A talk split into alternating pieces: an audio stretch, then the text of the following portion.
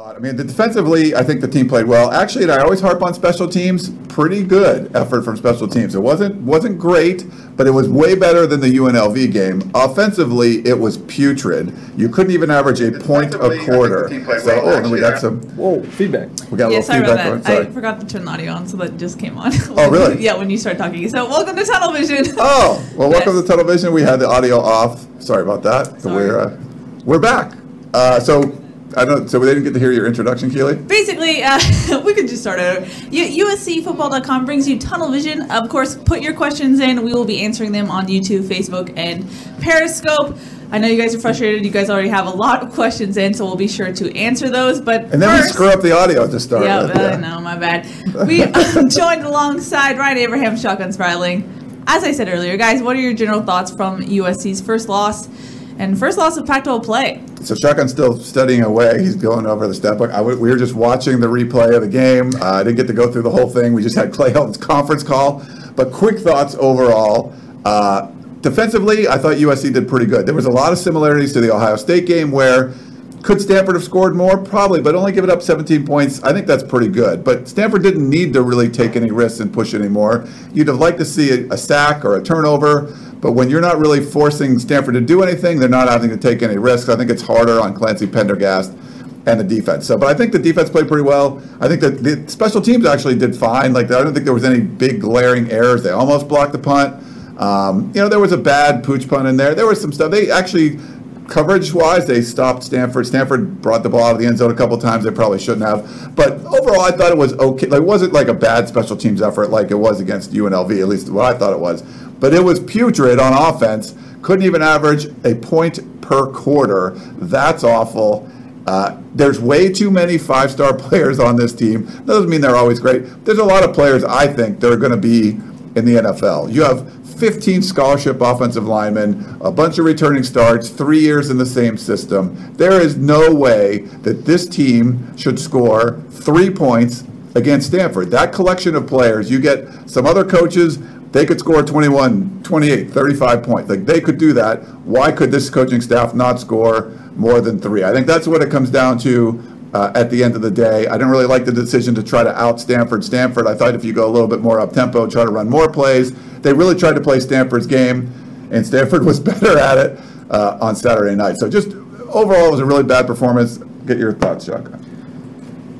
The game actually was, after looking through the stat sheets and stuff, the game was actually much closer than it appeared. I mean, it looked like you know they got, you, it kind of felt like they got blown out by thirty the way because the offense was so bad. Yeah. and so uh, ineffective, I guess, because they, actually the offense wasn't so bad because they moved the ball. I mean, I'm looking at this, looking at the drive chart. USC had five solid drives. Stanford only had three. The difference is Stanford scored a touchdown, touchdown, and field goal on those three drives. USC. Uh, Ungats. you got you got punted twice on the, at the 38 yard line, like it, and so you're kicking and the, the punt ends up being 17 or 21 yards, like so, and then you throw interception on one of them, you fumble on a fourth down, so all your productive drives end up being uh, turned into nothing. The, the word of the night for the offensive lineman was annoying. That's what Chris Brown said. That's what Toa Lobendahn said. They said it was, you know, we we felt like we were driving the ball. We felt like we were having some uh, successful drives, and then we would get between the 30 and the 50, and it and you know it was annoying that we couldn't push it into the end zone. finish it off. Yeah. And so, like, if you look back at it, like there were so many opportunities for USC to do better.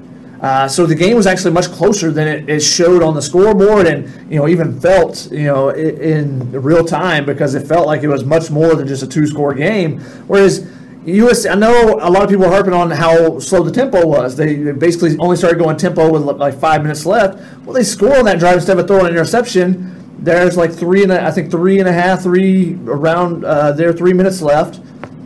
You call and you still have I think two of your timeouts. So you you call a timeout, you, you stop them, you get the ball back. Yeah, they needed to go tempo. I thought it was bull. Like they by the second half, like you're not scoring at all. You had four possessions, four real possessions in the first half.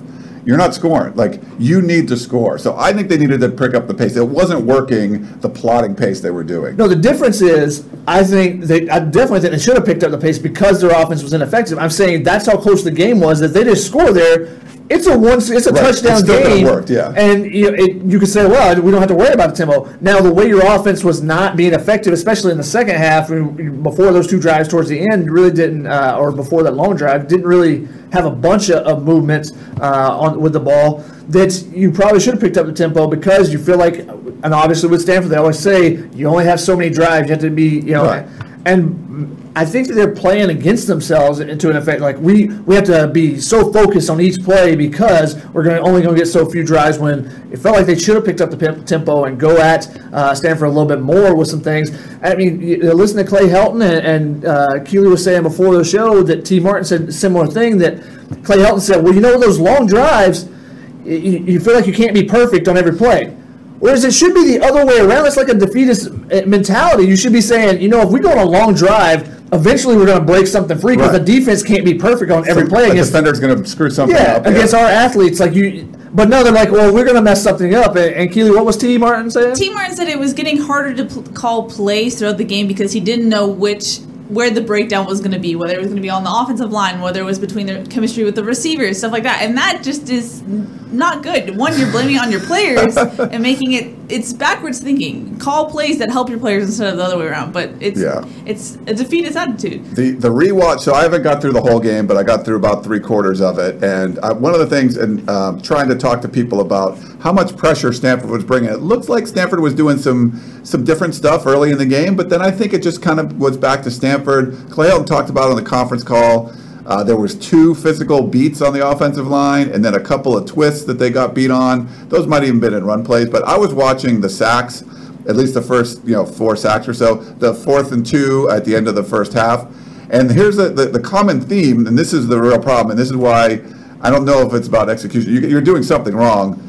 Stanford was bringing four four men, so sometimes it would have like three down linemen and a linebacker, and like one or two outside, you know, three outside linebackers, whatever. One would drop back, but basically four guys were rushing the passer most of the time. And on those sacks, USC had five offensive linemen plus a running back. And the one we just saw towards the end of the third quarter, they actually had a seven-man protection. Both two running backs in, both were protecting, and five offensive linemen, and they still got to JT Daniels and sacked him. So that to me, that's a big problem because you have more. You should have your Jimmys should be bigger than their Joes. You have more of their your Jimmys than their Joes, and they're still getting to JT Daniels. So it. There's some big breakdowns. Uh, it's not just a couple physical beats. When you got six or seven guys blocking four and you're breaking down, there's a problem there. Now, on that play in particular that we just watched, and also on some of the other things, I think you're also looking at he's a freshman quarterback. He's going to play like a freshman quarterback. He left the pocket too early on that play. With six man protection, you got to expect that you're going to basically have a, uh, a cocoon in the middle that they're going to be able to protect you. And the impact of being hit earlier and you know even having the bruised hand early in the game uh, and then being hit throughout the game is you start feeling like okay I got to get out of here and go somewhere I got to pull the Houdini play again where he was nearly sacked and That rushed was a crazy down. play. That was a really good play by JT. Yeah, that and- was Sam Darnold. and you, and you start feeling like okay I got to do something rather than trusting the guys around you and you know part of that is as a freshman and not playing with this this group for you know for what four weeks now five weeks is how much trust does he have in them and he starts trying to feel like he has to do more and then he starts leaving the pocket there was a you know there was a, a ball to Tyler Vaughns there was a deep ball that they ran a double move in the second quarter I believe he beats uh, Paulson Adebo, and it was one of the photos. I think the photo that Keely used um, for instant analysis. He was a step beyond Adebo. However, JT Daniels didn't. His hips were not aligned to make the throw well, and he didn't get enough on it, so he underthrows it. Uh, Tyler Vaughn has to stop, come back for Right. it. Adebo makes a very nice play with how he defended the ball, and he breaks it up. So that's a potential deep ball that they, you know, if you connect on that, if it's in stride, it's a touchdown. Yeah, he wasn't even really facing it. He was kind of reached up, and it was like, but it was so he was just there because the ball didn't go beyond. You know, he Vaughn's had a step there for sure, and the ball came basically to the where the defender was, making Vaughn's Mm-hmm. come back to it. and that was something that was a freshman mistake as far as a quarterback not getting you know not getting his hips into the throw you know not being able to follow through on it even though there wasn't pressure on that play and that's what happens when you st- when a team is able to get pressure on a young quarterback early you start seeing the effects of it later in the game as the as the game wears on where they start doing things that you know you wouldn't do in practice you wouldn't do uh, without that pressure coming Do you feel like USC really committed to the run?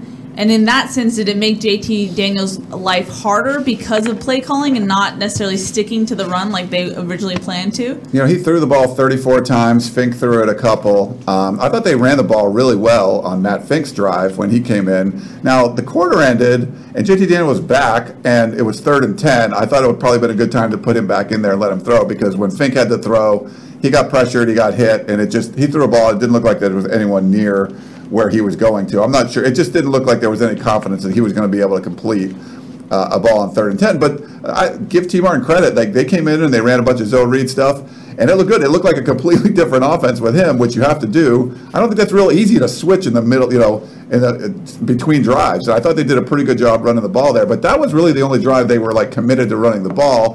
They would ran run a couple times. I think you know Cedric Ware started the game, you know, running it three times and got first down. But then you know th- there'd be a run blitz or something, and, and you get stopped and it just kind of was like it just wasn't working at, at, at times. So I, I, don't think they were dedicated to it, uh, Keely. It just kind of seemed like it was mixed in every once in a while, and actually fairly successful. I think they had about four yards a, a carry, so it wasn't terrible, but it just wasn't like, hey, we're going to try and pound the ball. We're going to try and uh, do that. I don't know if they had confidence in the offensive line and everybody blocking to to be able to do that.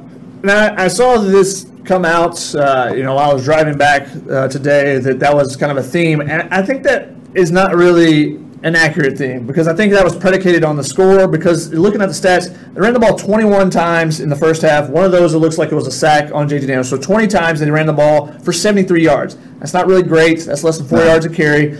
And I think when you give up that touchdown at the end, you're like, okay, now it feels like we got to get something going. And they ran the ball some the first couple of drives. They ran it five straight times in their second drive, uh, in, which is the one where they got got stalled out and had to punt, uh, do the pooch punt.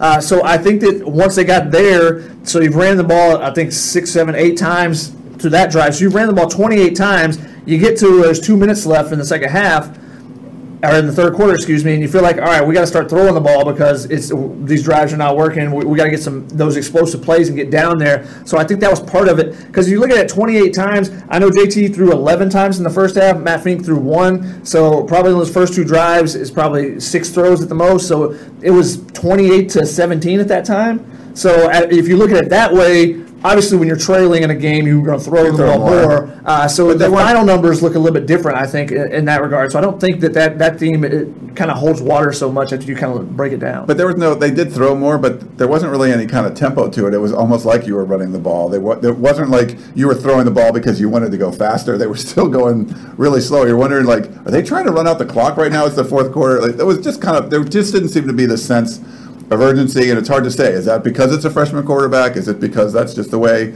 the coaches were running things? I'm not sure. Shall we go into questions? We have a, we have a so. lot of questions. We do. Uh, a quick little quick announcement because I think I promoted that Bruce Feldman, who's our friend and lives close by, uh, was the sideline reporter for Fox. He said he would come on the show. He was not feeling well, uh, but he's, we're going to try to remotely get him on. We'll see. That's on the fly. Our, so I, I'm, Keely's running the show, so we're like, yeah, just just do it. So we'll see if Bruce can do it.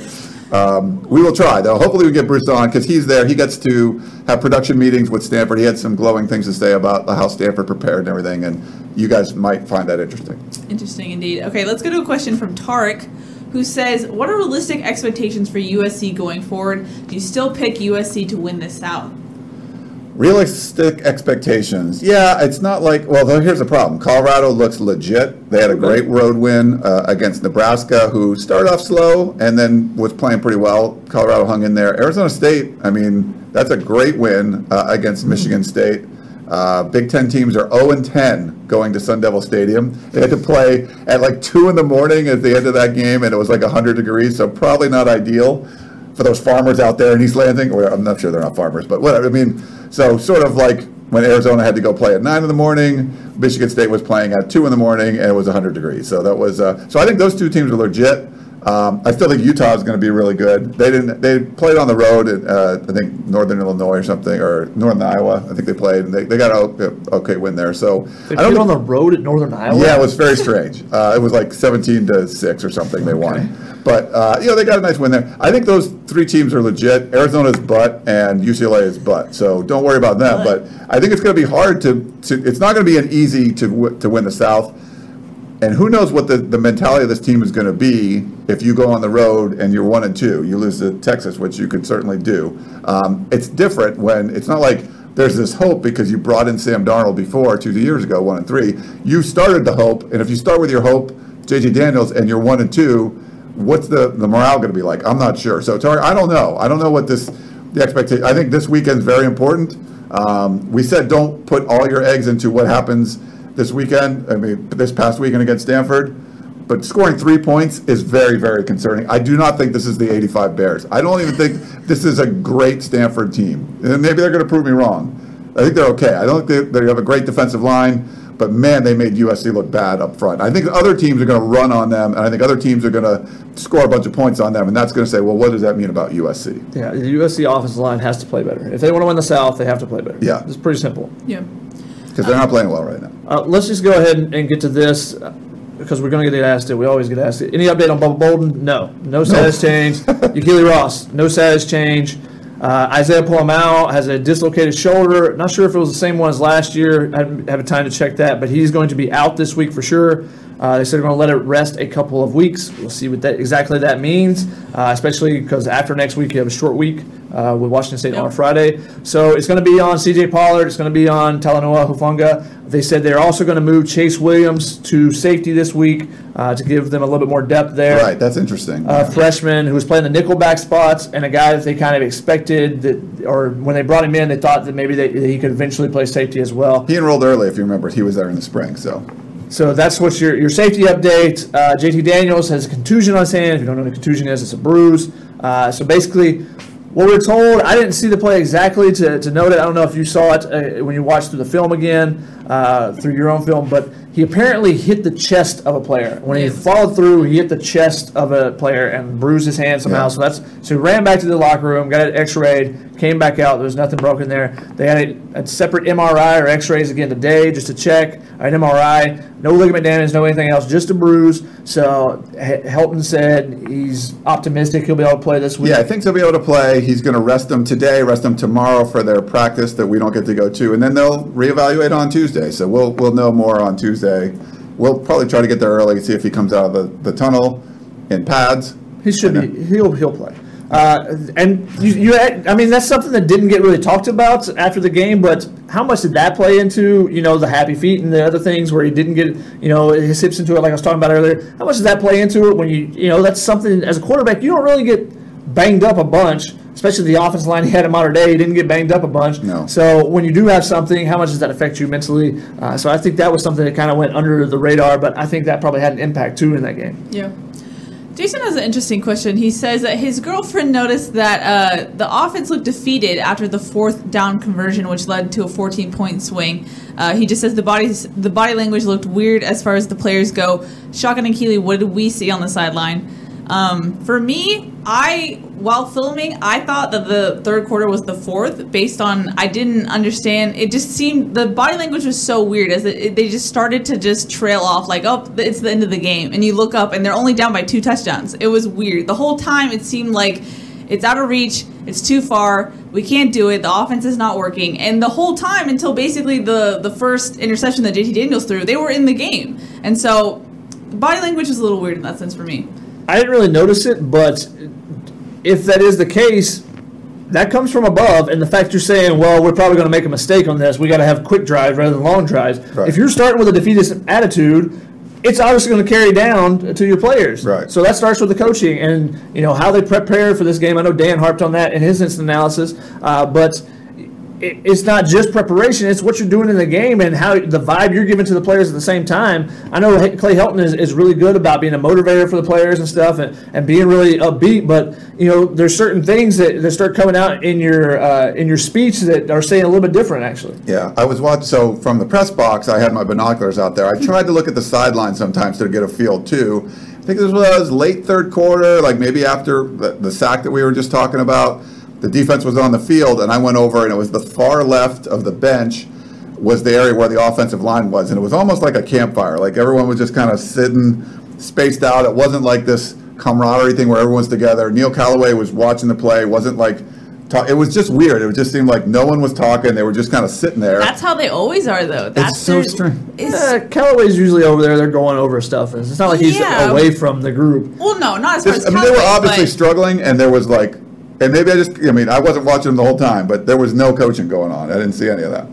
Callaway does a lot on the sidelines during the game. Callaway does coaching. I was more thinking of the body language and the demeanor of the O line group Yeah. as a whole. They're just pretty even keel, and whether like- that's good in, in wins and bad in losses, I don't know. But that's just their demeanor. Yeah. I mean, I think it's partly the leadership of the group. I mean, that's the the attitude of Toa. I mean, that's his. He's a quiet guy. Yeah. Yeah. Yeah. So, and he even said, like, you know, somebody asked him after the game, you know, do you change, you know, as a leader, as a captain on this team, do you change? He's like, I can't change. They'll just think that's fake. Yeah. Fair point. We, Well, uh, say- I'll Sometimes try to get to just need to get truth to come out and, Yeah. and be angry at somebody. I'll try to get some of your Periscope questions too. I know a bunch of people uh, watching there, but I got it on my phone. But we'll.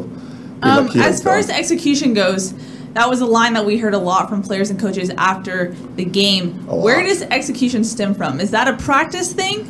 Where if you execute in practice and you execute in games, where does that whole line of, of reasoning come from from players and coaches?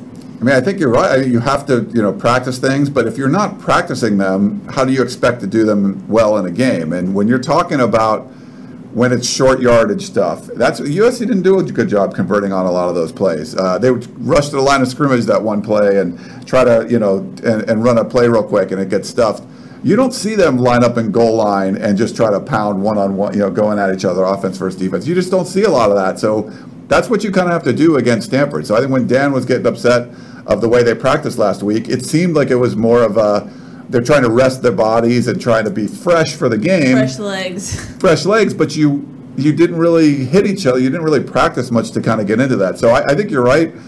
If you expect to execute in a game, you kind of have to see that in practice. They do some things, but I think a lot of the things that you didn't see them do well, they weren't really doing in practice. And why do you need fresh legs for the team that runs the fewest offensive plays you're going to face all year? And you're not going to go up tempo either, so your offense isn't going to. You're not looking at them to run 100 plays in the game. Why do you need? Why do you have to save their legs for this week? That doesn't make any sense to me. Yeah. Hey, I know Stanford is physical. You take your bumps and bruises in the game, but your legs don't suddenly get tired because of Stanford hitting you hard it's from playing 30 extra plays that you Yeah. have to face, you know, when you're facing an Oregon or team like something. yeah, Yeah, yeah. it goes up tempo and you're having to rotate more and do different things like that. That's what causes the fresh leg, you know, Yeah. dead legs, not, you know, just because it's a physical game. That's the bumps and bruises rather than dead legs. It would have been great to see last week, you know, changing it up. I, Clay Helton has a routine and they keep to it. But if what if he just switched it up and said, "All right, we're doing full pads Tuesday and Wednesday. We're doing a lot of ones versus ones. We're doing goal line. We're doing tackling. You know, things like just you know for two practices. Like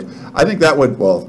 It's not. You know, it's not about making the fans happy, but I think the fans would at least go, "Hey, they're trying. They're trying to do something different." When you don't do that, and you kind of go in the opposite way, and you look kind of soft in the game, then there's a reason why fans are like, well, why did you practice like that? And the same thing this week, like, hey, maybe they need to bounce back and, and change the way practice. And, and Clay Helton said on the conference call, it's the same thing. Uh, you know, full pads on Tuesday, shells on Wednesday, uh, situational mastery on Thursday with no pads. So they're not changing anything what they're doing. And at some point, with I, I get it. He says he doesn't want to panic.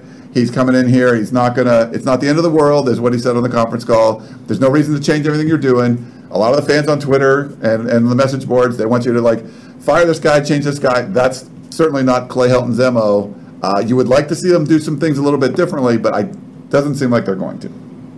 No, it doesn't. Um, in that same vein, uh, what do you feel about Helton? One, not making those changes. We expect he won't make those changes in, in practice this week. But also, when he comes out in his presser, it's almost a glowing review of how how hard the team battled and their warriors out there. Whereas Saban might have been a little bit more angry or something like that. How do you feel about Helton's positivity and a little bit of stubbornness of this is the way we're going to do it, and not really giving any ground of yeah we need to do better and we made mistakes. Why are you being positive after the game if you're having a defeatist attitude during the game?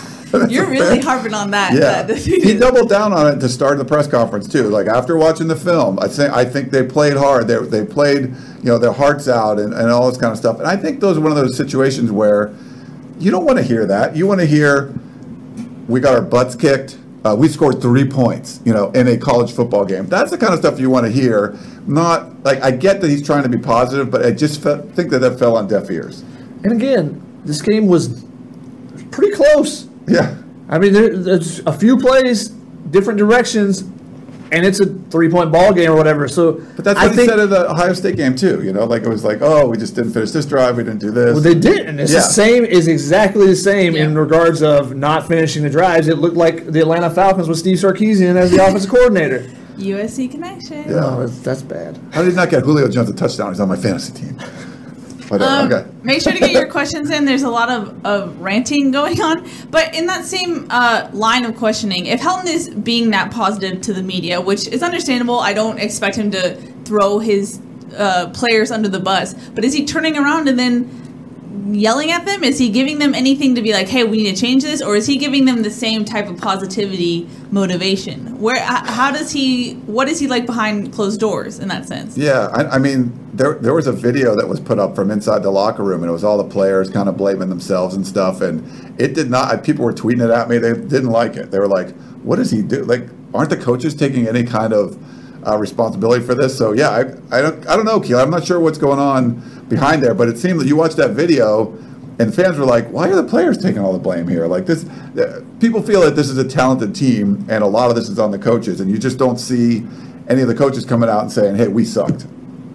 Did T. Martin say that? Or Uh, he It said was execution. He Yeah. said we need to get better. There's no doubt about it. But when asked about play calling, anything like that, he got very defensive. Um, when asked uh, about why didn't we see Stephen Carr more, why didn't we see Amon-Ra St. Brown, uh, it got a little contentious, and then eventually uh, T said, "Next question." Yeah. He just didn't want to didn't want to talk about it. So I mean. If you have your players out there on video trying to talk rapid reaction after a game, and then you have your coaches not fully taking responsibility, it's a little, it's a bad look, not a great look. Yeah, I mean, I give T. Martin credit. He stood out there for like 10 minutes answering everyone's questions and stuff. There was the one where he just kind of wanted to skip it. Uh, someone was harping on that. But, you know, I asked him, like, hey, is there too much talent on this team to only score three points? And he said, all the talent in the world doesn't matter if you don't execute. So it kind of came back to execution again. So to me, it's like this is a, if if a different coach, different coaching group took these same players, they could do something better with it. So I think that's what it is. It's like okay, they didn't do what you wanted them to do, but are you asking them to do the right things? Like, could someone else say, hey, do this, this is a little bit easier, or whatever, you can figure it out and score a bunch of points? I don't know, but I'm just saying, it just seems like someone else could do a better job. So, as a coach, you have to figure out, okay, what we're doing, maybe we should change our approach. We need to do something different. It's not looked good the last, really, the last three games, the- from the Cotton Bowl, UNLV, and then this one. we, have a, we have a bunch of periscopes. Sure. USC has no heart. Uh, Wow, that's, that's from not a question. Damon. Uh, uh, Alan says not same thing. USC has no heart. This comes from the coach. There's a lot. That seems like a common theme, at least on Periscope. Wow. Uh, Richard wants to know where are the tight ends? Most of them are hurt, Richard. half of them are hurt. Three three fifths of them are hurt. Um, And the other ones don't catch the ball. So they don't don't- hold on to the ball. Hits them in the hands, you don't hold on to it, or you just fall down when you catch the ball. Yeah. Um, so they were not legit threats there. Someone at, earlier was asking uh, about why they did not use the middle of the field more. I think partly that was probably Stanford Stanford's game plan after seeing how well JT threw between the uh, between the numbers to force them to make the throws on the outside. So I, I haven't got a chance to study you know where the safeties are and stuff like that yet, but I'm guessing that is going to be part of it. Um, so you know, part of, part of where you throw the ball is dictated off of the other team. So I, I think that was why they didn't have it. Now, obviously, if they had Falo and Marbebe healthy as tight ends, those guys are, are more dynamic receivers in the middle of the field and give you uh, opportunities to potentially have Yeah. you know some separation and some different things. Because even the, the times when they were throwing to Tyler Petite, uh, I don't think they targeted Erik Krommenhoek at all. Uh, that you know there were guys on him immediately. The, the one exception being you know the ball that he dropped. Uh, you know when they found the soft spot in the zone. Yeah. Good throw from JT. Goes up and catches the ball, but he kind of squirts free uh, after he takes the hit. So uh, that's why you're not seeing the tight ends because you know I mean, at this point, I don't even know if you want to put tight ends on the field because it doesn't seem like the group is blocking and they're not catching the ball. I mean, just put another uh, receiver out there. And, you know, talking to some people, Stanford didn't bring a lot of pressure. They were dropping seven guys into coverage a lot of times. So people were covered a lot. There was a lot of people back there uh, in coverage. And if you're not getting a little bit of separation, Clay Helton was asked about that. He felt that they were kind of getting separation. There were, and there definitely was separation sometimes, but it just wasn't connected. If if there wasn't separation, JT Daniels threw a better ball, but then uh, the defender would knock it away. Or if there was separation, he didn't really put the ball where it needed to be. So it just again, people really weren't on the same page uh, than what that, you know what we saw. There was there were better connection between Amon Ra and JT in the first game. Tyler Vaughn's caught a bunch of balls in this game, but there were some other big plays that kind of left on the table. So it just it just wasn't clicking, wasn't working. Obviously, you score three points, it's not working. And if Amon Ra is an inch forward, Yeah, you have I a mean- touchdown, and I mean, is there's so many things that are so close to being different in this game, but when there's an accumulation of things, that's when you have issues. And so you can get over a mistake or two, but when you just continually have small things that aren't getting done correctly, you have a pooch punt that goes out at the 17 or is caught at the 17 yard line. Like that's giving up Just that extra. for it, yeah. That's 10 yards of field position, you know, because you expect on a pooch punt, if you're going to punt from the 38 yard line, it should be inside the 10 yard line. Yeah. Otherwise, don't punt. Yeah, Yeah. just go for it. I mean, I think it was I had no six issues or something. Yeah, and I had no issues going. People were harping on the fourth and two and stuff. I, don't. I it. think percentage wise, like you would, you're on that side of the field. You can't worry about. I think you have to go for those in that situation. And the same thing there. If you don't get sacked, that's an extra 11 yards. If you throw an incompletion, that's an extra 11 Right. yards that that Stanford has to get with the you know with the clock winding down and stuff. So there- a lot of factors in that too. And there was uh, one sack that JT took on a third down that pushed him out of uh, field goal range. It looked like where they might have gone for it on fourth down. Um, so the, a lot of a lot of small things. yeah. But I got to get something corrected. Uh, Apollo, yes, it is time to worry. It is time to worry now. At first game, and you're playing you UNLV, it's not time to worry then. Oh. You're going to have first game mistakes. I think Yeah, Bruce is on. and He's, he can't connect with the camera. Oh. Uh, Weird. but so we'll try to connect Bruce in. Well, before I try and connect Bruce, answer this question. Uh, Matthew says, what everyone has been clamoring for so far in the comments, but in a nicer way, he says, Do you see a possible coaching change at the end of the season if USC loses two or three more games? But the head is he talking about head coaching or He just is- says coaching, so he left Yeah. it open, but a lot of people are calling If, for. if they go eight and four, Clay Helton's still going to be the head coach next. Yeah, I would think so. I think the only chance for Clay Helton to be gone would be like seven and five, to be honest. Like, and let- you know, if That's where it to- starts. Yeah, like Notre Dame and UCLA, there'd be a lot of pressure. I mean, there's pressure on them now. The the thing is going to be is if if it's an eight and four team, are there is he willing to make changes? Uh, because there need some changes need to be made, and will there be pressure from the administration for him to make those changes if he doesn't want to make them? So I think that's that's the big question. We're just not really sure. Again. You hire a first-time athletic director, you don't really know what they're going to do. There's no track record there. Um, you know, and, and Clay's a first time head coach. He hasn't had to fire a childhood friend of his, like a like a Neil Callaway or something. You know, what if, what if he had to fire his brother who left before? I mean, he's never had to do those things because he's never been a head coach. So uh, there's a lot of questions there, not really sure. But I think if it keeps going this way, now who knows? They could turn things around and win a bunch of games. But if they lose those games, that's when I think you might see some some lower level changes. As far as the high level change, I mean, I think it would have to be a pretty bad season, and seven and five, I think, would qualify. Interesting. Okay, we are going to try to bring in Fox Sports Bruce Oh, Feldman. we need uh, We're well, going to try. to What? hear him. We need our things. Oh, okay. I didn't even think about that. Here, here's uh, I got some. Okay. plug it into here. Bruce. No, Bruce. it still says waiting for connections. Oh, really? Give me another question then while we're waiting. Um, let's see. Wait, what? Yeah, that should that should work. Okay. Um, let's go to the running backs position. What did you guys see from Stephen Carr and Aca'Cedric Ware? I mean, I thought they played. I got people on my Twitter saying like, "Oh, that you know, why are they playing him?" There was a lot of questions about, "Did you see more Stephen Carr?" I thought I thought the rotation was fine. You know, there was just every once in a while, um, you'd get a back that would get a handoff and just get hit in the backfield. You know, I thought they all made some pretty good plays. Vi, I think, had a nice third down conversion uh, with Matt Fink when he was in there. Uh, Stephen Carr, they, all of them, I think, had some decent drives. There was a time when Ware's yards per carry was a lot lower than what Stephen Carr's was, but then he had some some bigger runs later. I didn't have an issue with that. I wasn't like, oh, you need to do more Stephen Carr. It wasn't like none of them broke a big touchdown run, so it wasn't like you're preventing that. I thought they all had some pretty good some things going. Yeah, I was a little confused when that question came up. I didn't, I, being on the field, I don't see the stat sheet and everything, so I was like, did he not play that much compared to him? Uh, I mean, I'll give you the, in a couple days, we'll have the full snap counts and we'll Yeah. see if he was on the field and maybe they just didn't run the ball on those plays, exactly what it was there. Um, I consider Ware being the starter, you expect him to get a couple more carries. Um, so we'll see if, if they don't feel like Stephen Carr got enough touches, then if he starts getting more, if he even moves into the starter's role, that could potentially happen. I, like, I agree with you. I didn't see any reason to say, oh, that guy just completely missed the hole there or anything, that there were bad runs in that regard. So I'm not sure. Yeah. Uh, Ken wants to know if somehow uh, play calling is holding JT Daniels back.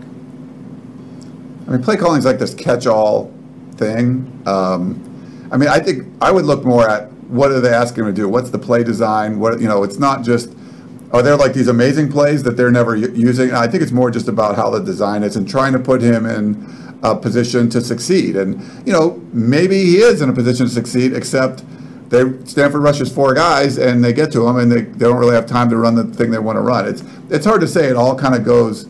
Uh, I think it all kind of goes together. I, I don't think it's just you pick the wrong plays all the time. It's really got to be a flow of the offense and getting things, getting it all to work. Yeah, and the fact that they actually did move the ball some, similar to Ohio State, they moved the ball some. Yeah.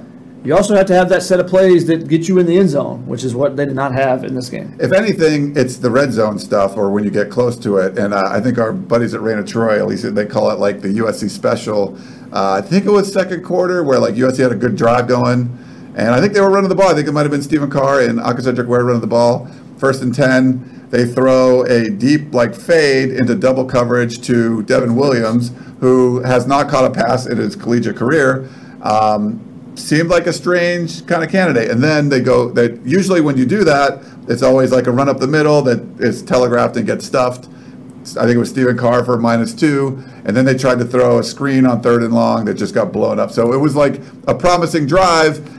Was the question, you know, was that the play to throw it deep to Devon Williams on that one? It just seemed like that derailed the drive at that point. And how many times have we seen those plays where you're like, why is that guy in there or whatever? And none of them are successful. That's the Yeah. thing. It's like the fade to Josh Falo at Washington State. Like, why are you suddenly putting a guy in there to? I mean, The Devon Williams play. that's really Yeah, that's where oh, it's- sorry, I was. Yeah, Going. you're like working. Yeah. So when you're looking at those plays, like a lot of times you put a guy in there, that, you know, he's, he's worked his way up or whatever it may be, or a freshman, they won't know about him, is to surprise the other team. None of those are surprising them and getting touchdowns, so why does it keep happening? yeah. We have lots of Les Miles mentions on the uh, Periscope. Interesting. Okay, so we we can't get Bruce. We're not getting Bruce. It's not working. Oh, sorry, There was a pop up that came up. It wasn't an ad. That was me trying to get Bruce. Didn't work. So apologies. Apologies to Bruce I'll as let Bruce well. know. Uh, we'll get him on a different show. I mean, he's local, so we, he just wasn't feeling good today. So We'll try to get Uh, him next time. Um, a lot of questions of where does USC go from here? I know Helton said it's not the end of the world. I know a To lot Texas. of what to, Texas. Literally, they go to Texas.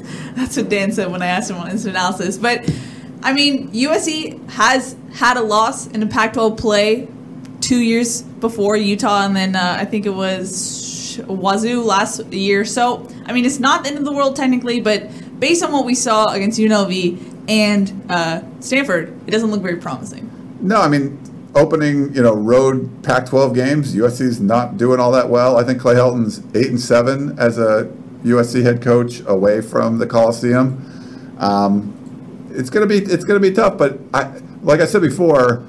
It kind of caught magic in the bottle in 2016, and you had Sam Darnold coming in. He ended up losing that game at, at Utah, but there was a you know Clay Helton was very optimistic because you kind of saw what special player he was. The problem is, it seemed like you relied on that special player a lot. It wasn't like you were trying to put him in the best. Not that they weren't trying, but they weren't necessarily putting him in the best situations all the time. He was just that special. I think JT Daniels could be a very, you know, a, an excellent quarterback. I mean, he looks really good to me. He could be an excellent quarterback. He'll look better than what you saw against Stanford, but a lot of that has to be on the coaches to put him in those kind of situations. I'm not sure if USC goes to Texas and loses, which you know certainly a possibility uh, that they're going to be able to bounce back anywhere near what they did in 2016. 2016, if you remember, every you know it was one and three.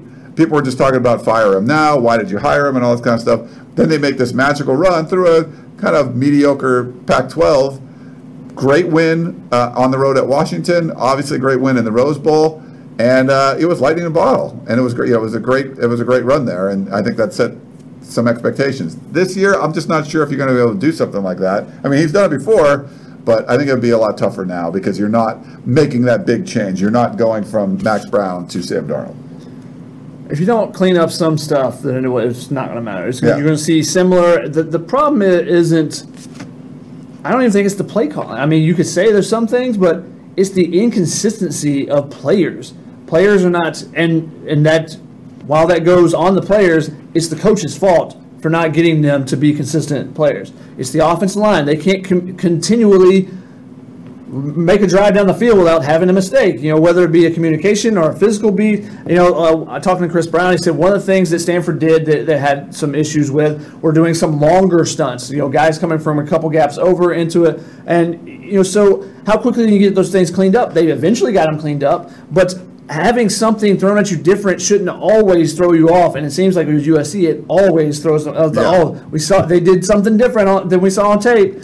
We're not prepared to, to, to make an adjustment on the fly. It takes us a little while, so it takes a couple drives. Then we'll make that adjustment. So you've wasted a couple drives because of something new. Yeah. And it seems like this is the constant thing. There's just inconsistency. This whole looking in the play sheet is just inconsistency. You you drive the ball, you drive the draw. Okay, we can't get past the thirty. Can't do that. No, Right. that's that's going to be way too much uh, to handle for us. And the interesting thing is, I was asking Tyler Vaughns because he kept saying execution. I was like, "Well, what does that mean? Like, that's just a word." And he and the, he finally got around to saying, "Well, I think once we cross a certain mark on the field, we suddenly get very aware and we try to score. And before it becomes very natural, we're just moving the ball, it's going, it's going, and then we get to a certain area on the field, and suddenly people are thinking too much, people are trying too hard, and it doesn't seem natural. So."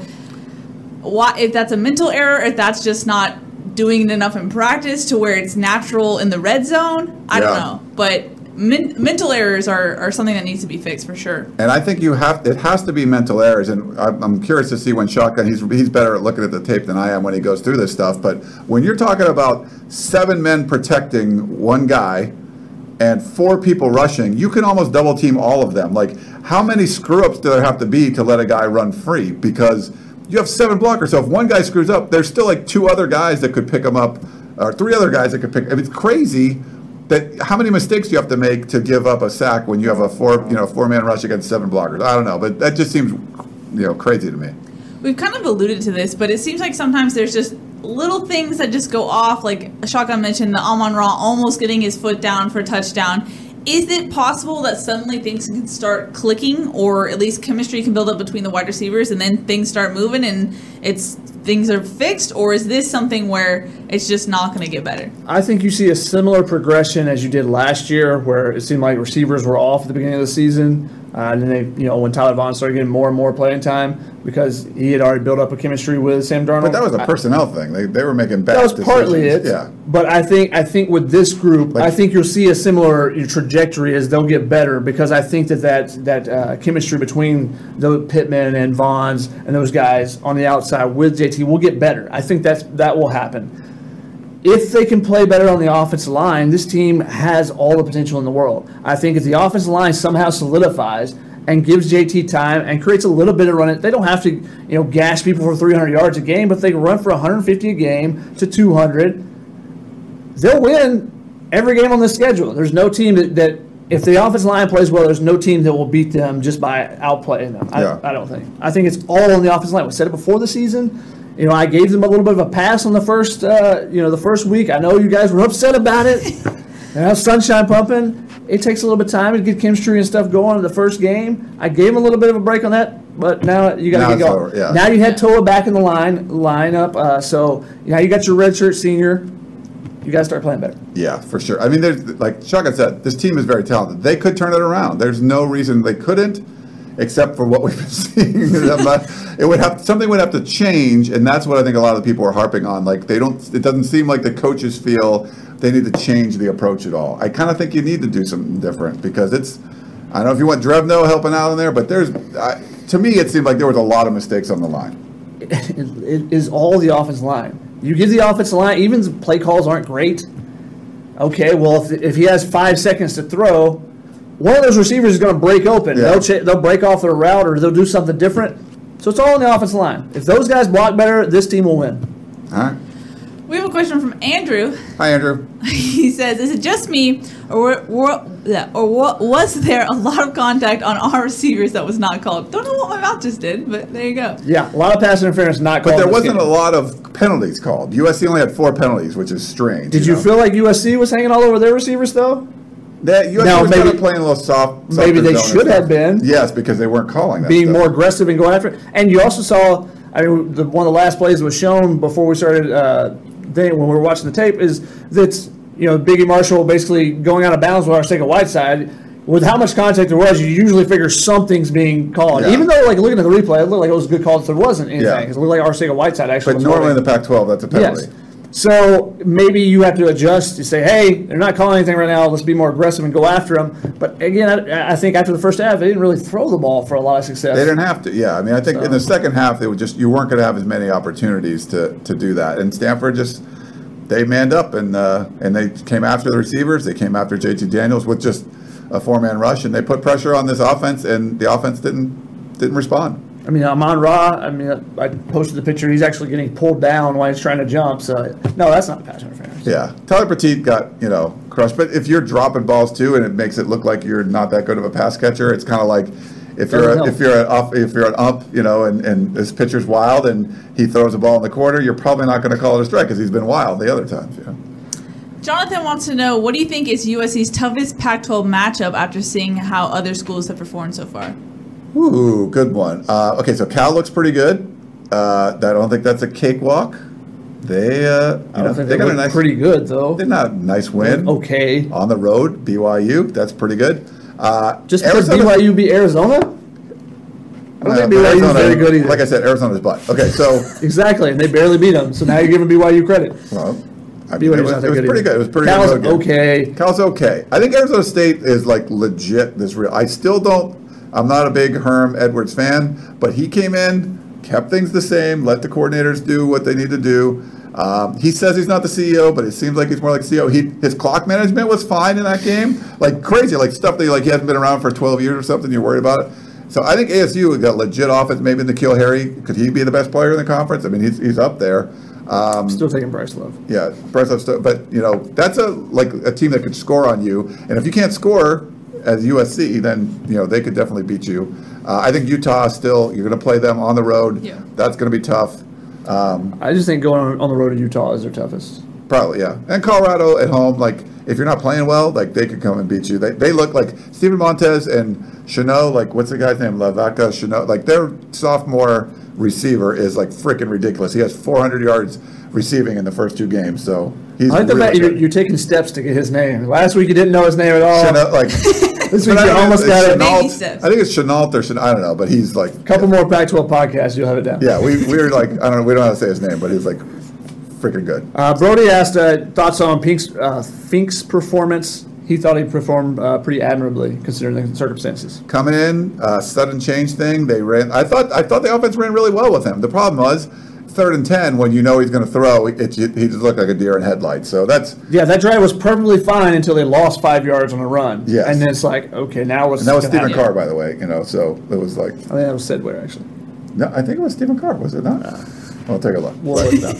I'm pretty sure it was Carr, but can I just rewatch it again? But yeah, no, I thought he did. I, I thought he did a nice job, but it was a different looking kind of offense, you know. So, uh, but that five yard loss uh, really hurt them, and then third and ten, it just didn't look like it just didn't look like a confident like they oh we know that he can drop back there and throw a pass. You want.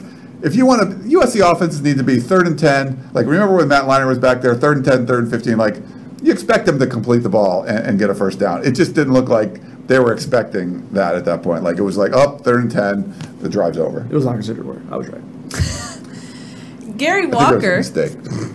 mistake. Gary Walker says, if JT Daniels struggles next week and USC loses to Texas, would you consider benching him, or is he your QB regardless for the whole season? I think the fact that he played with a bruised hand means he's your QB. I don't think there's any way they're going to change it. Like, he was hurt and they want to put him back in. So, I think he's your QB. I think it would depend if the offensive line was just absolute studs and he had time and he just made really bad decisions, then maybe you would consider it. But if he's under pressure the whole time, he's running around, I don't think. if you really think like the offensive line is that awful, we need to just run zone read thing and like basically what smaller teams do. that can't compete with the athletes of bigger teams, they want to run those kind of things where they're spreading it out and do it like that's basically what you have to do. And you're gonna, we're going to put Fink or Sears in there and just be a zone read team and throw the ball every once in a while when you don't expect it. Do you believe is that our that's sad, but the that's, fact that you're mentioning that with USC and the talent that Right. they have and the recruiting classes they've got every year, that's just right, yeah, the top recruiting, yeah. So people talk about like talent stuff. USC's had the number one ranked Pac-12 recruiting class for over a decade. Like uh, I mean, it's been forever. Uh, top five nationally, like the last five years. I think one year was number eight or something, but four, four, and two. So there should be enough players on this team that you can do better than what you did. Someone asked, do you believe that our coaching staff lacks experience in leadership? Rapid fire, yes. Experience, yes. I mean, that's the other thing too, is that you don't really know. You make a decision, like if you make a decision not to put money into your 401k, it doesn't bother you right now. You actually have things are a little bit better. But 40 years from now, when you go to retire, you're like, oh crap, I never put money in my 401k. So that decision takes a long time. For the, the, the bad decision takes a long time to matriculate to the top, to the surface, and then actually bear fruit. If you hire a quarterback coach who's never been a full-time quarterback coach before for a rookie quarterback, whoever it was going to be. I'm not saying Bryan Ellis can't be. Maybe he's the greatest quarterback coach ever. I don't know, but I know he's never been in this position before. He's never had to do it. He's never done this job. He's never taken a, a freshman quarterback who's had a rough game and knows what to say to him because he's done it before. Those are things that you have to think about. Why did you promote some from within uh, a, an analyst as opposed to going out and getting some guru that's done it for 15 years and can take a young quarterback and take him under his wing and maybe help him? So all those things, I think, decisions. It's lack of it's lack of um, what was the, what was the question? It wasn't lack of leadership. It was lack of experience because yeah, you hire people that have never done the job before. So by definition, they don't have the experience. Shotgun looks like he's gearing Yeah, up you don't like it. All right. you. so you love Bryan Ellis. I'm not saying That hire's fine. Is a I like quarterback Brian coach. Ellis. How many quarterback coaches do you know in the nation? I can't name a single other one. Uh, s- quarterback coaches matter. First time head coach at a powerhouse that's supposed to be a national power. That's much bit, much more Yeah. of a of an error. Now, Yeah. granted, we all like Clay Helton. We hope he does well because he's such a, a nice a nice fellow. However, the hiring process was incorrect. Sure, hundred That percent. should have never happened. You don't hire a first-time head coach for a spot like USC. Alabama didn't go out and hire a first-time head coach. They went and got someone who'd already won a national championship. Yeah. And look how well it's done for them. And what Chuck and I have said before is that now USC fans are stuck with that situation where now you're you're stuck with a first time head coach learning on the job. This is just what it is. It's not. It's just it, it's. That's part. That's what compounds the problem, though, because with when then you're a first-time head coach, but then you get a first-time like I would limit the first times I'm hiring also because you're a first-time head coach. Justin Wilcox hired head coach to be his offensive coordinator, head coach to be his defensive coordinator. It's like smart. You've never done this before. Probably get people that have done it on your staff. That's not what Clay Helton has done, and I I think that's part of the problem. Yeah, if you surround yourself with people that have more experience, I think you get away with Clay Helton not having as much experience, but that's not the case. And we see him hanging on to people that maybe should have been refreshed. Well, those are the guys, those are the ones you guys want. Those are the most experienced coaches on the staff, But True. okay, and a former head coach in Neil Callaway Yeah. at UAB, and John Baxter has been th- whatever the second in charge was at places. So you can't have it both ways. You got to pick one or the other. but you can have two separate things. You You can't gotta have have either. experience, and you can still refresh if you aren't seeing the results. Yes, Refresh would be. refresh. Sometimes you need to refresh.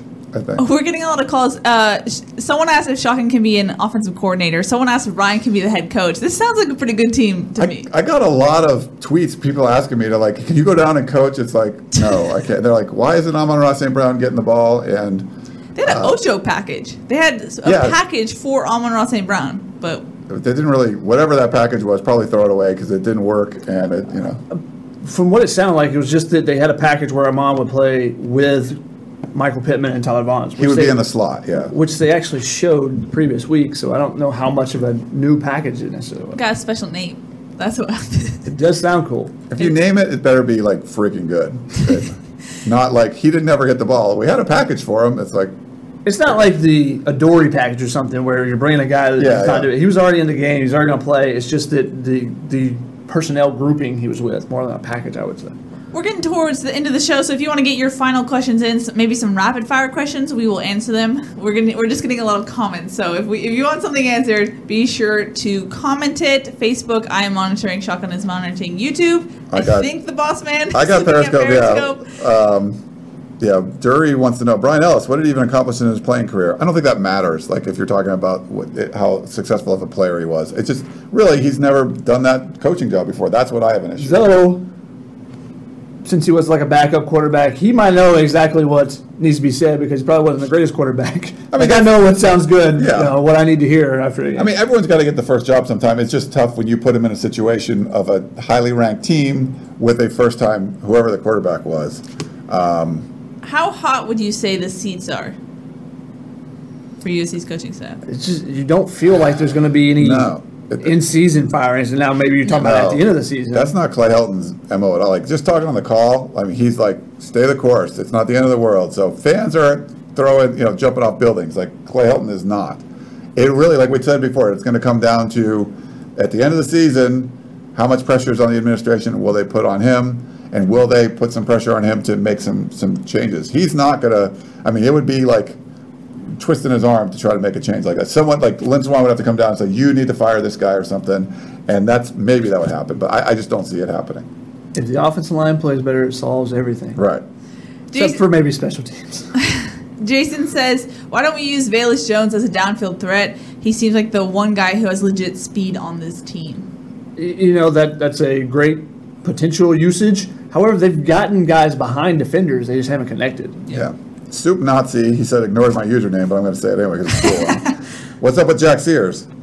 Um, yeah, he's the third string quarterback. So that, I, I think if you had to put him in for JT Daniels, I don't know if he would have run the offense as well. I mean, I thought Matt Fink ran it really well until he had to throw the football. But as a quarterback, that's kind of what you need to do. So I think Jack Sears looked way better throwing the football that I saw in practice. So, but I don't know. He's the third string guy, so you're not going to see him apparently. A lot of people have asked about recruiting tight ends. Why recruit them? LDR asked, why recruit tight ends if you're not using them? Just recruit wide receivers. Um, they use the tight ends. Tight ends are on the field a lot. They use two tight end sets Yeah. at times. They're just not There's a connecting in the passing game right now. They're all banged up right now. It's yeah, I'm not sure what they've Look at- lost them. Like a Cary Angeline's gone. You know, there's Yeah. it's uh you know Daniel Imatorbhebhe is like the guy that I think you would love to have on the field. Josh uh, Falo, I think you know dynamic athlete, but those guys aren't around right now. So uh, and it doesn't seem to be working. With the guys that are left, it doesn't seem to be really working. Kobe wants to know: Do you think USC will finish with a 10-win season? No. Do you think? You can get 11 if the offensive line is better. No, I think it's for 9 and 3. I think it's 9 Yeah, I think. I mean, right now, like before, I thought there was a pretty wide range, seven and five to eleven and one. Like I, I, I think that's off the table. So I think nine and three is probably the ceiling right now. Like if things get better, like if it gets better, nine and three. No, I think it's better. They can get 11. I said nine and three from the season before the season started, and I'm sticking to it. Yeah, I, I really thought they were going to play a lot better against Stanford, um, but but they didn't. So Hey, YouTube, ask some questions. They're just comment. yeah, Yeah. YouTube's having their own conversation with each other. uh, we have. Uh, T. Good four. Do you think there is a lack of diversity in the offensive formations slash looks? You do. You do all the. There's a do lot a- of looks, right? a lot of looks. But it seems like a lot of the plays are the same from those looks. yeah. So that's probably. I don't think it's a matter of. They'll try to do different for- formations, but it does seem like they're running the same sort of thing a lot. Um, sorry, reading a YouTube comment. They're interesting. Huh? They are interesting. They're but like I said, they're having their own conversation. Um, we're a lot of questions about physical practices. Do you think at all that anything would change? Clay Helton said it's not changing. Like he he had not like no one asked him that. He just said Tuesday full pads, Wednesday shells, Thursday uh, uh, situational mastery. Right? Is that the term? He, yeah. Yes. Um, so no, I don't think that's. He doesn't change that. And when it gets to November, they're going to do no pads for November. Like it, it's, he's not going to change his philosophy. And I get it when people ask like, or I mean, I guess I don't get it when they're like, why don't they put a fullback in there and run? It's like no, that's not the offensive philosophy. But he has a coaching philosophy, and he's he's got there, and this is what he believes. So I don't think he's going to change that at all. Situational mastery Thursdays. However, what situation do you think they have mastered? Not scoring. Like, there's no like saying you're like they're really, really good at this one thing. Yeah. They did a good job against Bryce Love, stopping him up the middle. Um, they did a good job on third down against Stanford. They gave up a couple long ones, which, you know, a little disconcerting, but they, they did some good things on the defensive side of the ball for sure. Um, but they gave up some big plays. And hey, you're going to do that every once in a while, but the defense was fine. I don't know what the offense is mastering, but Te- it wasn't anything It, good. you, the thing was, Clay gave us a tease too. Leading into the UC, UNLV game, they they went with multiple padded practices. Like, oh, I know. they're actually going to change something. Well, never Mock mind. game week. Yeah. It was it was one of the most physical practices we've seen in the Clay Helton era. And we were like, okay, if this is what it's going to be, then that's good. Dan Wentworth said that. I mean, he called that too. He's like, I really like what they're doing now. The problem is, once they start preparing for games, they change it, and they I'm- changed it. Clay Helton even said at one point, I I'm, I don't really want to do as much scout team. I prefer ones versus ones. What did we see all last week? It was Scout it was No, back to Stanford familiar is, is difficult because they have so many packages and things. I think that's one team you have to do a ton of scout team work against. But still, Uh, Maybe they got to bring Achille and Bubba back just for a practice to get things chippy again. I don't know. Yeah, some yeah. There's not fire. many fights that those guys are gone. You know. You lost your chippiness. Yeah. Chippy Where's, guys. where's James Tolan when you need him? I know. He Tina says, "Do you think the offense is too predictable?" Uh, they are predictable to an extent as you see, you know, some defenses jump on certain routes. Yeah. But sometimes you you let that happen on one play so that you can throw the counter to it on the next play. I mean, like the I'm not hitches. seeing a lot of the counters. Well, the the one throw to Tyler Vaughns we talked about earlier was a hitch and go that they got the cornerback bit on. He's open on it. You just got to connect. Yeah. So there were some times there's some things in there they've done that because things are this much off, you don't see the the uh, the uh, the outcome you want afterwards. You don't want to see that the reward paying off for the guy being on top of you on that hitch route the first time. So I don't like when they don't do tempo, and then once they do it, like you know exactly what's going to happen, and the defense knows exactly what's going to happen. They're ready for it, and they stop it. It's just like there's there's definitely some predictability uh, in there that I don't like. We have a YouTube question that says, "Do you think the run game will be a factor against Texas, and how will they protect JT this time around?" I mean, the run game will certainly be a factor. um, I, yeah, I think th- they have to run the ball. Uh, I don't think you're going to rely on JT Daniels to throw it 40 times and, and win. I think they're going to have to play better up front, like Shotgun said, and and be effective around the football. They had some effective runs in this, and there were just some ineffective ones that would come in at opportune times. But yeah, they're- yeah, it's not going to they're not going to abandon the run. yeah. Um, Jose asked, uh, "Why is it that when anyone mentions Clay Helton, the first word out of their mouth is he's a good guy, never a good coach?" Yeah, I mean, I, I think that's fair. There's just you have to look at his resume to this point, um, and you know, he's done some really good things at USC. I mean, he won the Rose Bowl. He you know won 11 games and won the Pac-12. So, but you're not seeing a lot of people just say, "Oh yeah, like he's the coach I want. He's the you know he's a really good coach." Um, I think if he can turn it around and and play better, like you said, and go and win the Pac-12 this year after like you know fall on your face against Stanford, I I think you you would put that as another feather in his cap and like, hey, you know, I think he is a good coach. Look, he did this. They were screwing up and he, he fixed it. You know, you, I think you're going to want to see stuff like that. Because there's still room for improvement. Yeah, I think that's one of the reasons why it is. I mean, I but too many one of the people feel like, and the, the problem is now that Sam Darnold is gone. There was too many people when Clay was having success that they said it was all Sam Darnold. Like basically, Clay had nothing to do with it. Which still are plenty of. Well, yeah, then, then, then Yeah. now they're they're more abundant. There's more of them, uh, which I don't think is fair at all. But if they really, really struggle with a five-star quarterback that everyone thinks is like, uh, you know, the second coming, then people are going to say like, man, you need a Sam Darnold back there to, to fix the, the problems. do you think Helton does get a pass this year because at the end of the day, you have a true freshman quarterback who should be in his senior year, or is it things around that factor? He made, I mean, he chose to start the guy, and he had two guys that, you know, one guy that's been in the program for a couple of years. I mean, one of them should have been able to, to lead this team. So I, don't- I don't think you get a pass just because you picked uh, an 18 year old kid. Yeah. What do you think? Yeah. No pass. No pass. Um, You recruited the final guys like if you know you're starting dudes that you think are, are the best. So you, you got to win. You know you don't get like two years to, to fix it. It's true. Any final questions? Get them in. Shotgun. What's YouTube saying? Periscope. How we doing? Uh, Ron Major said Dan Weber hit the nail on the head. It's the soft practices. Wasn't Helton there for the Pete Carroll days? No. No, he was not. Why does Edoga look like he did as a freshman? I think he actually has changed his body a little bit this year. Um, you could tell coming into the season he had a larger chest uh, and looked to be in a little bit better shape as well. He's been nicked, he got nicked up again in that game. That's something Clay did not even mention, but he left the game at the end. Uh, Oh yeah. he got, I don't remember exactly what happened. I have to wait till I see the, the game again. But he he left the game uh, on one of their late drives. I think the the first interception he left in the game on that drive. Okay. What do you agree with? Uh, how do you feel about you have three O linemen that don't play towards the end of the week, and then they all start?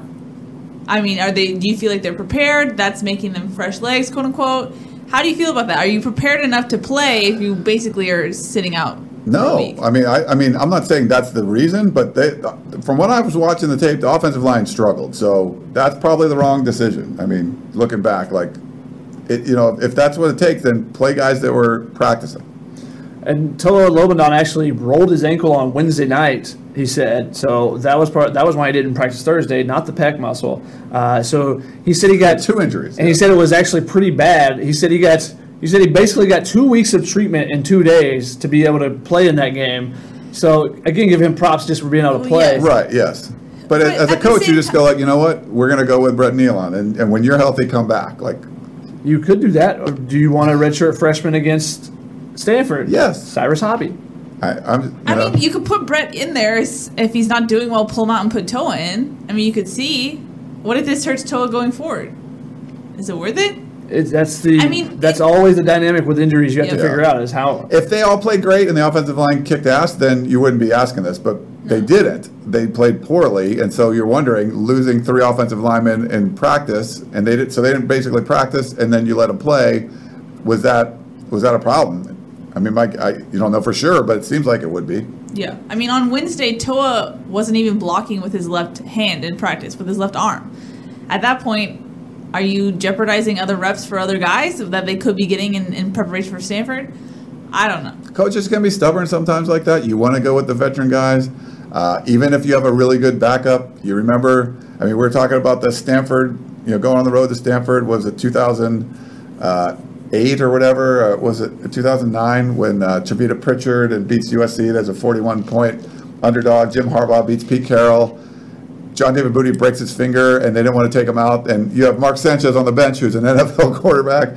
They're like, nope, we're going to go with the injured guy. Just that's what they felt comfortable with. So I mean, it happens a lot. But at some point, you're like, you know, you're too hurt. Just uh, let the other guy go in. Someone asked what what you thought of uh, Justin Dedich at tight end. You know that extra alignment, but that was actually Brett Neilon this week. Uh, he was wearing the 99 jersey. They switched that over for that package. So Neilon was that Neilon was actually in the game Yeah. at some points uh, in that package. Um, you know they, they do some different things like that. They bring an extra lineman, and they do have done some different things. A couple years ago, I think it, I think it was two years ago, they used uh, Chuma at the tight end spot. Um, you know, he was lined up in the tight end spot. He was a legal receiver, just on the end of the line. Uh, so they do going back to the different looks they give. There's a lot of different looks. Uh, so, but sometimes they give away stuff apparently because defenses are on top of some other things. Interesting. Should we wrap it up? Probably. Shotgun, you look like you have a question that you're about to say. I'm still scrolling. Oh, It's There's just a lot. of I'm sorry. Yeah, it's hard to Yeah, scroll through them because there's so many comments that you missed the questions. Yeah, over here on. Facebook, we've been having five straight minutes of different head coach uh, options. a lot of Lane Kiffin, which I don't know why you would bring him Oh, back. God. Jack Del Rio, resurrect No. Jay McKay. There's a lot of options over here. Um, No, no, no. no. originally, when they hired Sark, my choice was Dabo Swinney. So That was That would've- also in. that was prior to him. Facebook comments? turning- that would have been Uh, smart. does JT throwing off his back foot and underthrowing the ball worry you? Uh, I mean, a little bit, but it's hard to tell. We don't know what you know he was doing differently because of the hand injury, uh, or because he felt like there was pressure all the time and he's just kind of you know getting rid of the ball. I don't know. You want him as a freshman to feel comfortable back there, and if it's because he's uncomfortable and he's throwing off the back foot, then that's one thing. If it's not, I mean, it's something the coaches can kind of fix. But I'm not too concerned. Uh, Freshman mistake. yeah. Those things are going to happen. Uh, can we not schedule Stanford the second week? That's the biggest question. The answer is no. They have to schedule Stanford the second week because of both teams play Notre Dame. So in order to keep the allegiances there with Notre Dame and where that falls in the schedule, especially for USC playing them late in the season, they have to play that game. That's- second that's what or the Pac-12 third says. in the in the top three weeks, Yeah. first three weeks. That's what the Pac-12 says. I think that's total bullcrap. I think you could figure out a way to You're an not engineer. do that. Yeah. Well, make a program and, and develop it. it, Ryan. complete crap. So that they, they shouldn't do that. You don't want Alabama and LSU or Auburn playing in week two. So I think it's dumb. These teams have played three times in a calendar year, and Georgia and Alabama have played once in like two years. Like they're you know the two best teams in the SEC. They don't even have to play each other. The Pac-12 puts their two best teams against each other three times in 365 days. That doesn't make any sense. Come up with it. My, my cousin, as an engineer, worked in a program where they did the scheduling for Major League Baseball, and it is one of the most ridiculous things ever. He Nice. said. Now it's a little bit different when you have 30 teams and 162 games versus 12 teams. Yeah. So come up The with it. Come Pac-12 on, was, engineer. was outsourcing this stuff. They didn't realize, oh, playing a Friday road game after another road game, that's bad. Like they didn't even realize. Playing this stuff. 12 games in a row is a bad Yeah. idea, huh? So it's, it's like they said you can't do it, but it can be done. We have a question from Rachel who says, um, Hey, Rachel. would USC be better off going for it more on fourth down, given how USC's defense was getting stops? I mean, I don't have an issue when they went for it on fourth down. There was a couple times too where the, the On a the 38. Yeah, like you might as well go for. It. Like I'm not a like advanced stats like super matrix whatever all that stuff is, but David Woods, my co-host on the uh, podcast of Champions, is. And he said for the most part, like if you cross midfield, going for it on fourth down is usually the the, the right statistical play. I, I believe him. I, I think uh, in that game, the missed field goal to begin the game uh, affected his decision on some of those because at the 38 yard line, that is a 55 yard field goal. Right. That is a very tough field goal, but that is still a makeable field goal. Um, so I, I think after you miss that first one, that affects how your, your play calling is on those third and fourth downs, or, or even you know the third down before it's you know do we want to try to get you know five yards here on the 38 and try to get and I think that was what the Vi screen was supposed to be is like okay I think it was third and six third and eight uh, maybe third and ten it was just let's try to pick up five yards so we're in better field goal range Yeah. and then eh, but instead when you don't get anything then you have to punt it Yeah, it was blown up. Okay, I think it might be time to wrap it up. Cut it off.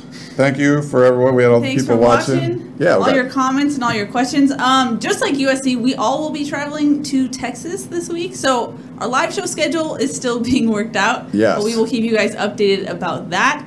Of course, we'll be back at practice. We'll have all the good content, instant analysis, all the good stuff Tuesday and Wednesday. But yeah, we'll see you guys. And any final thoughts before we wrap it up? Nope, we'll see. This is a big weekend. A one and two, two and one. Huge, huge difference. Yep. I, It's going to be a tough environment, obviously, for them. Going to Texas is going to be fun. It should be really fun, Yeah. this environment. But when you have those young players, how do they react to that environment? Because it's going to be completely different. I mean, I know JT has played some again in front of some big crowds at Mater Dei and you know some of the championship games and stuff, but this is on a whole nother level. no, I tweeted out Stanford was a game away from home. Texas is on the road. So You're- that's a it's a completely different thing. This is going to be we you could hear the USC band up Yeah. in the over the Stanford like it you could talk across the stadium at Stanford Stadium. It was not packed. It was not a rough environment. The, the thing that was rough was the Stanford defense getting after you. Austin, Texas, it's going to be rough just driving the bus up to the stadium. It's going to be rough everywhere. So they're fired up for this one. David Shaw wanted revenge after losing twice last year. Tom Herman wants revenge. So Could this be a Notre Dame part two, where USC travels, uh, interesting crowd, doesn't really go too well? It seems to be Helton's mo for a, a loss. I don't think that uh, Texas is the same quality as the Notre Dame team was last year. Well, with, yes, with not. two offensive linemen they're going in the top ten picks. No, talent changes a lot of things. yeah, True. but it But is a it is an, the environment's going to be similar. So Are you saying do you think it can snowball on them like it did last year? yeah, possibly. Yeah, and especially with a freshman quarterback. You know, when you have freshmen, you just never know they're going to react to something until they've actually been in it. Yep. Yeah. Experience changes a lot of things. Indeed. Alrighty, that's gonna wrap it up. We will gu- we'll keep you guys updated when we do our next live show, the timing of all that. Uh, but thanks for tuning in. We will see you guys soon. thank you.